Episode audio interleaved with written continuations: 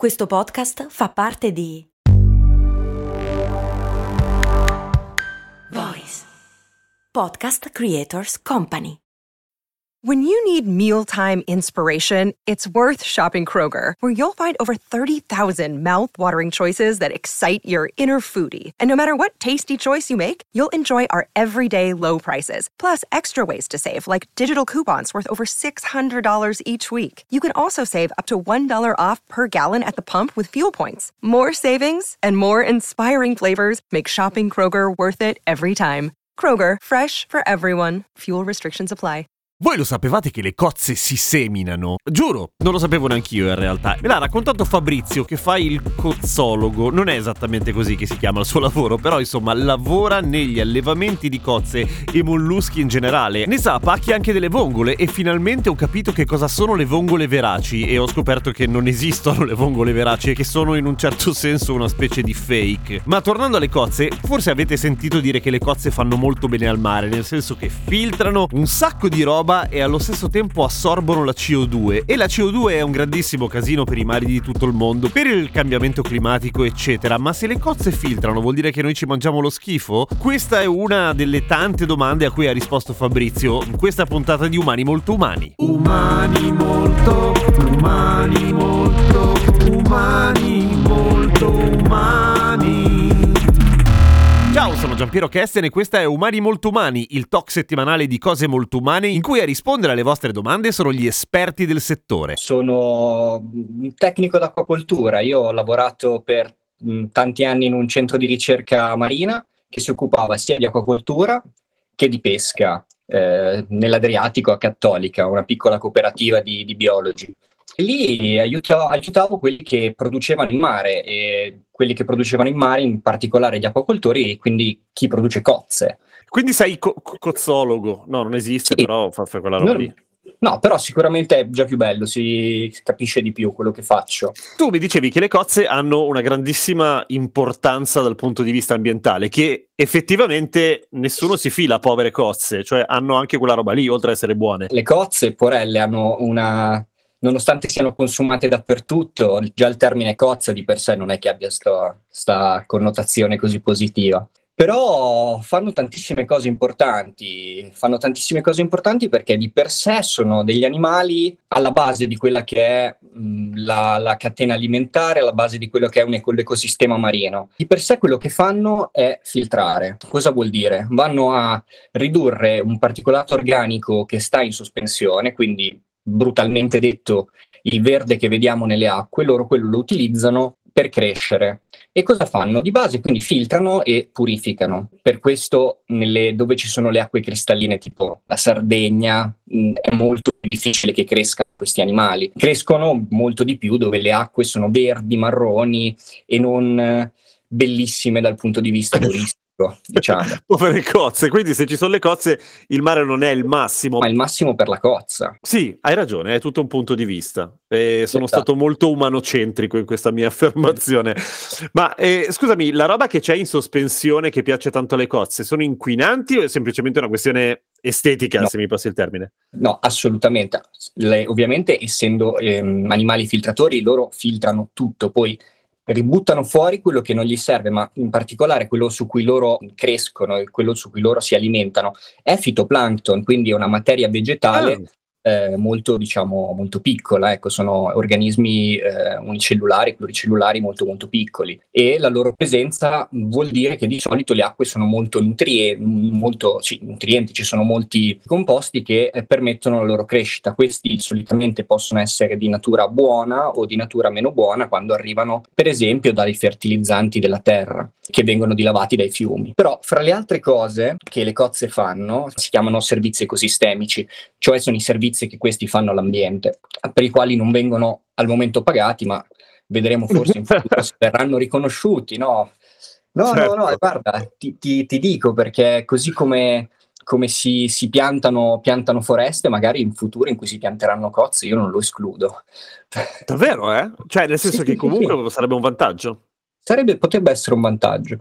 Però quindi fra le altre cose, oltre a purificare le acque, oltre a creare ambienti che raggruppano il pesce, quindi il pesce soprattutto nel, nelle zone di mare dove ci sono meno scogliere, quindi magari c'è un fondale solo sabbioso, si ritrovano vicino a queste coltivazioni di cozze perché trovano un riparo e in più estremamente importante, le cozze nel loro guscio vanno a assorbire CO2, quella disciolta animali, perché il loro guscio è formato principalmente da, da carbonati e per fare questo assorbono la, la CO2 direttamente, adesso senza andare troppo nel dettaglio biochimico che non credo interessi troppo, però vanno ad assorbire la CO2 e per questo fanno attivamente lotta a quello che è l'acidificazione dei mari, che è data anche dai cambiamenti, dal cambiamento eh, climatici globali. Quindi di per sé, mh, il, pur il fatto che le cozze ci siano ha un'importanza gigantesca perché vanno a fare una, un effetto stabili- stabilizzatore sul sistema. Quindi spero che, che, le cozze vengano viste in futuro, insomma, con un occhio di riguardo. Bella come una cozza. Bella come una cozza, esatto. Queste cose si sanno da quanto? In realtà è una cosa abbastanza recente, nel senso che i servizi ecosistemici delle cozze è una cosa che si stanno studiando, si sono studiati anzi negli ultimi credo, credo dieci anni, ma in particolare non si conosce ancora benissimo questa, questo fenomeno dell'assorbimento della CO2, perché è una cosa che non si riesce ancora a quantificare perfettamente, perché è dipendente ah, da okay. tantissimi fattori, quindi sappiamo che c'è, ma non sappiamo quanto quanto è grande ancora. Però, dato che le cozze sono una popolazione estremamente importante in tutti gli ecosistemi mediterranei, perlomeno, possiamo dire che anche se questa fosse di minima parte per una cozza, una volta che tu scali questo alle popolazioni, a tutto quello che viene prodotto a livello mediterraneo, anche solo a livello italiano, diventa sicuramente una cosa molto importante. Che è il motivo per, cioè il fatto che sia una scoperta relativamente recente è il motivo per cui non è tutto pieno di cozze come dovrebbe essere, nel senso che sono super esatto. utili, sono anche buone. Sono anche buone, esatto, sono anche buone. Il fatto che siano filtranti, che quindi si, si becchino anche tutte le schifezze, può essere pericoloso per noi esseri umani? Io voglio sempre ricordare ricordare il fatto che in realtà non sono le cozze pericolose per l'uomo, ma in realtà siamo noi che con i nostri comportamenti nelle coste siamo pericolosi ah beh, per certo. loro e di riflesso per noi stessi. E quindi cosa si fa? Si fa quello che è definito monitoraggio, che lo fanno eh, le autorità sanitarie e quindi ci sono dei prelievi di cozze e ci sono i vari laboratori che le, analizzano e dato che comunque sono controlli fatti molto spesso, si riesce a richiamare quei prodotti quando si riscontra una problematica e quindi il fatto che noi possiamo vedere nei notiziari che sono state bloccate delle cozze è perché c'è un sistema che funziona, perché se okay. non funzionasse noi vedremo gente che non dico cosa succede alla gente, però insomma... Non, si caga addosso così. ovunque, ok. Esatta, esattamente. Okay.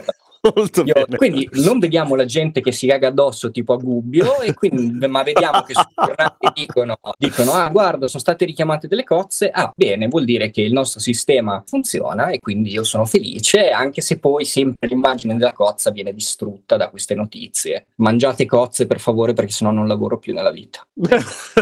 tu le mangi le cozze o ti hanno rotto le palle ormai? Guarda, ti dico, vado molto a periodi. C'è stato un paio di anni fa in cui per una ricerca ho dovuto aprire una roba come cioè, a mano, dico a mano, dissezionata, 150 eh, cozze la settimana per due mesi, una roba del genere, quindi ne avevo veramente troppo. E quindi io diciamo che mangio cozze nei momenti in cui io lavoro meno con loro e quindi ho meno questo astio lavorativo.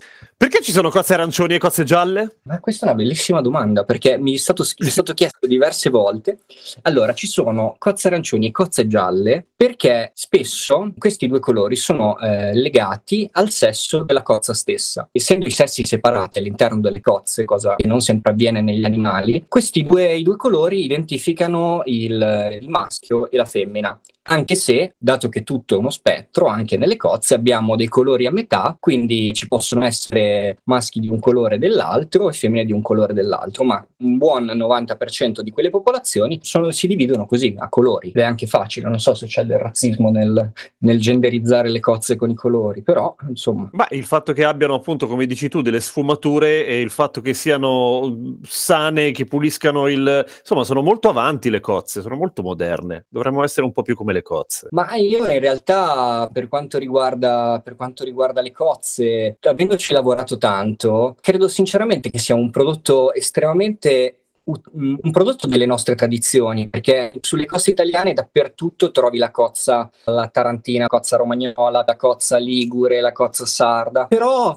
che si stia un po' un pochino perdendo e, e vorrei veramente che, che, si tornasse un pochino indietro, soltanto almeno su, sulla percezione della cozza, come qualcosa che veramente fa parte della, della nostra tradizione, la tradizione marinara, anche se ovviamente negli ultimi anni con l'allevamento, con la produzione di un certo livello, non è più il lavoro che si faceva una volta con il palombaro che va lì, estrae e poi le porta a terra, anche se in piccoli contesti viene ancora fatto. Però è comunque un lavoro di famiglie, di, di piccole imprese familiari in cui i genitori prendono la barca, vanno vanno 3-4 miglia, miglia, fuori in mare, pressoché con qualsiasi tempo, si mettono lì, lavorano la cozza, la dividono, lavorano il filare, guardano che non crolli, sperano che non ci sia una tempesta come purtroppo ce ne sono state negli scorsi giorni, che porti via tutto, che porti via il lavoro di un anno. È un lavoro, quello del cozzaro, è molto bello, è anche molto romantico da, un, da questo punto di vista. Come sono fatti i filari? Allora, i filari sono fatti così, ci sono delle, dei blocchi che vengono messi sul fondale, dei blocchi di eh, materiale edile che non, diciamo, non reagisce, non rilascia nessun tipo di eh, metallo all'interno del, dell'ecosistema. A questi blocchi vengono attaccate delle boe galleggianti e poi da questa prima boa si congiunge un filare, quindi una, una corda con diverse boe che quindi rimane sul pelo dell'acqua okay. e a questo vengono legate quelle che sono dette retine, reti, calze, preste, delle cozze. Ciascuna di queste, di queste calze piene di cozze, per darti un'idea, parte magari dal pesare quei 6-7 kg, 8 kg, dipende de, dipendentemente da come il, il, cozzaro la sviluppa, e mm. possono arrivare anche a pesare 70-80 kg quindi c'è una ah. crescita molto, molto importante e quindi c'è anche un lavoro di sostituzione delle boe, di pulizia, che man mano che le cose crescono viene anche poi eh, lavorato tutto il filare. Qui quindi c'è un grosso... parte da delle cozze piccole in pratica. Le cozze piccole, questo è un piccolo fun fact, una delle zone con più reclutamento di seme, il seme è proprio la cozza piccola, viene chiamata così, beh, le zone di reclutamento maggiori a livello it- italiano è appunto il, l'Emilia Romagna, il, diciamo il mare, l'Alto Adriatico, che proprio perché è molto verde ci sono tantissime cozze e tantissime crescono spontaneamente. Quindi il cozzaro cosa fa? Dalle strutture che ha appunto galleggianti, lui quando le pulisce va a togliere le cozze piccole che poi andrà a seminare più avanti quanto ne avrà bisogno. Ma che figata, è proprio una semina, cioè hai ragione, molto, esatto. sembra molto più un, cioè, molto meno un allevamento e molto più un lavoro da, da agricoltura.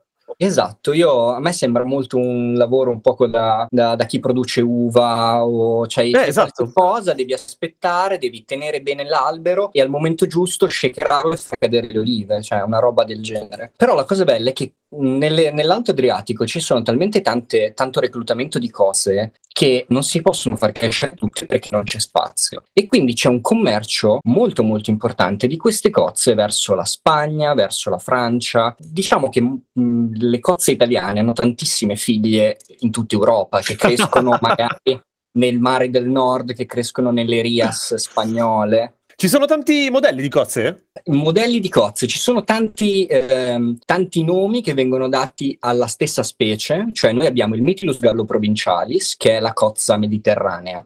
Okay. Poi in diversi posti, dipendentemente da, dal, dalle condizioni ambientali, eh, queste filtrando, quindi essendo molto dipendenti dall'ambiente in cui vivono, vanno a sviluppare sapori e profumi diversi. Le cozze spagnole o le cozze sarde o le, no, le mie perlomeno romagnole hanno anche sapori diversi, così come credo per moltissime altre, altre specie, c'è, c'è, l'oliva greca e l'oliva eh, siciliana che sono la stessa specie, però poi il sapore effettivamente è, è diverso. Adesso magari non, io non sono un esperto di olive, ma...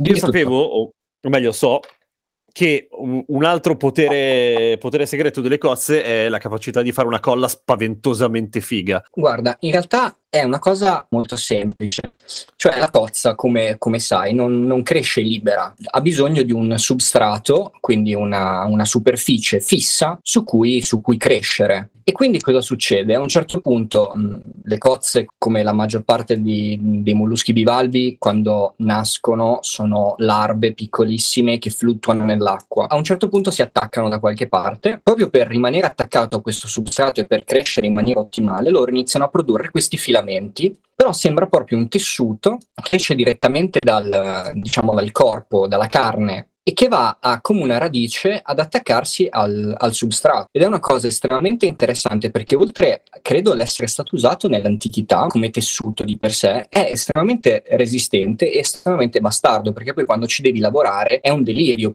tagliarlo, andarlo, ah, sì? tirare. Sì. Però è anche una cosa interessante perché per capire la vitalità di una cozza, e se hai la cozza con il bisso che, che fuoriesce dalle due valve, se tu lo tocchi leggermente, lo tiri e vedrai che la cozza lo, lo sente dall'interno e cerca di ritirarlo all'interno del, del guscio. Quali sono le domande che ti fanno più spesso riguardo al tuo lavoro? Spesso e volentieri vado in mare, mi imbarco su pescherecci, su cozzare, vado fuori. Quindi io magari torno a casa, ho i miei amici, parlo del, del, lavoro che abbiamo fatto, del rapporto con i pescatori, dei cozzari, da dove vengono, tutte le tradizioni, bla bla bla. però io la domanda che ricevo sempre è ma li hai visti i delfini? E io, eh, io posso fare, io gli dico sempre ma non c'entro niente io con i delfini, li vedo, stanno lì, però... Poi un'altra domanda? Come riconoscere le, la vongola verace, la vongola la poveraccia. Questa è una, una domanda seria, perché che cazzo vuol dire verace? Ah, la verace è un nome commerciale male. Eh, vorrebbe dire quella vera, che in realtà vera, vera lo è fino a un certo punto. Ti faccio, ti do questa, questa la bongola verace italiana, anzi mm-hmm. la bongola verace, in realtà è in Italia dal 1982-83, perché la vera verace, te lo giuro, te lo giuro, anzi la verace che tu adesso per il 99% delle volte trovi nel tuo supermercato si chiama Ruditapes filippinarum oppure vongola filippina, che da noi viene commercializzata come verace perché in realtà la, la verace italiana uh-huh. negli anni 80 aveva avuto un calo, non, non, c'erano stati problemi e quindi è stata, ha detto, sai che cosa, ma prendiamo quest'altra specie, cosa che adesso non si può fare perché è vietata da qualsiasi legge ambientale della storia. Quindi alle, 40 anni fa hanno preso un po' di vongole filippine, le hanno messe e queste hanno colonizzato tutto, quindi adesso abbiamo un 99% di vongole veraci che però discendente da, da quelle filippine e poi abbiamo la vongola verace italiana classica che però nessuno mai, quasi mai trova, che è la Ruditapes decussatus. E quindi, e quindi mi fa sempre un sacco ridere perché tutti cercano, cercano la verace, ma la verace, cioè mio papà è più verace della cozza, della vongola verace, cioè c'ha più anni in Italia lui delle, delle vongole veraci. E... Dimmi. Ultima domanda, ma li hai visti i delfini o no? non ti rispondo. I'm Sandra, and I'm just the professional your small business was looking for. But you didn't hire me because you didn't use LinkedIn jobs. LinkedIn has professionals you can't find anywhere else, including those who aren't actively looking for a new job, but might be open to the perfect role, like me. In a given month, over 70% of LinkedIn users don't visit other leading job sites. So if you're not looking on LinkedIn, you'll miss out on great candidates like Sandra. Start hiring professionals like a professional. Post your free job on linkedin.com/achieve today.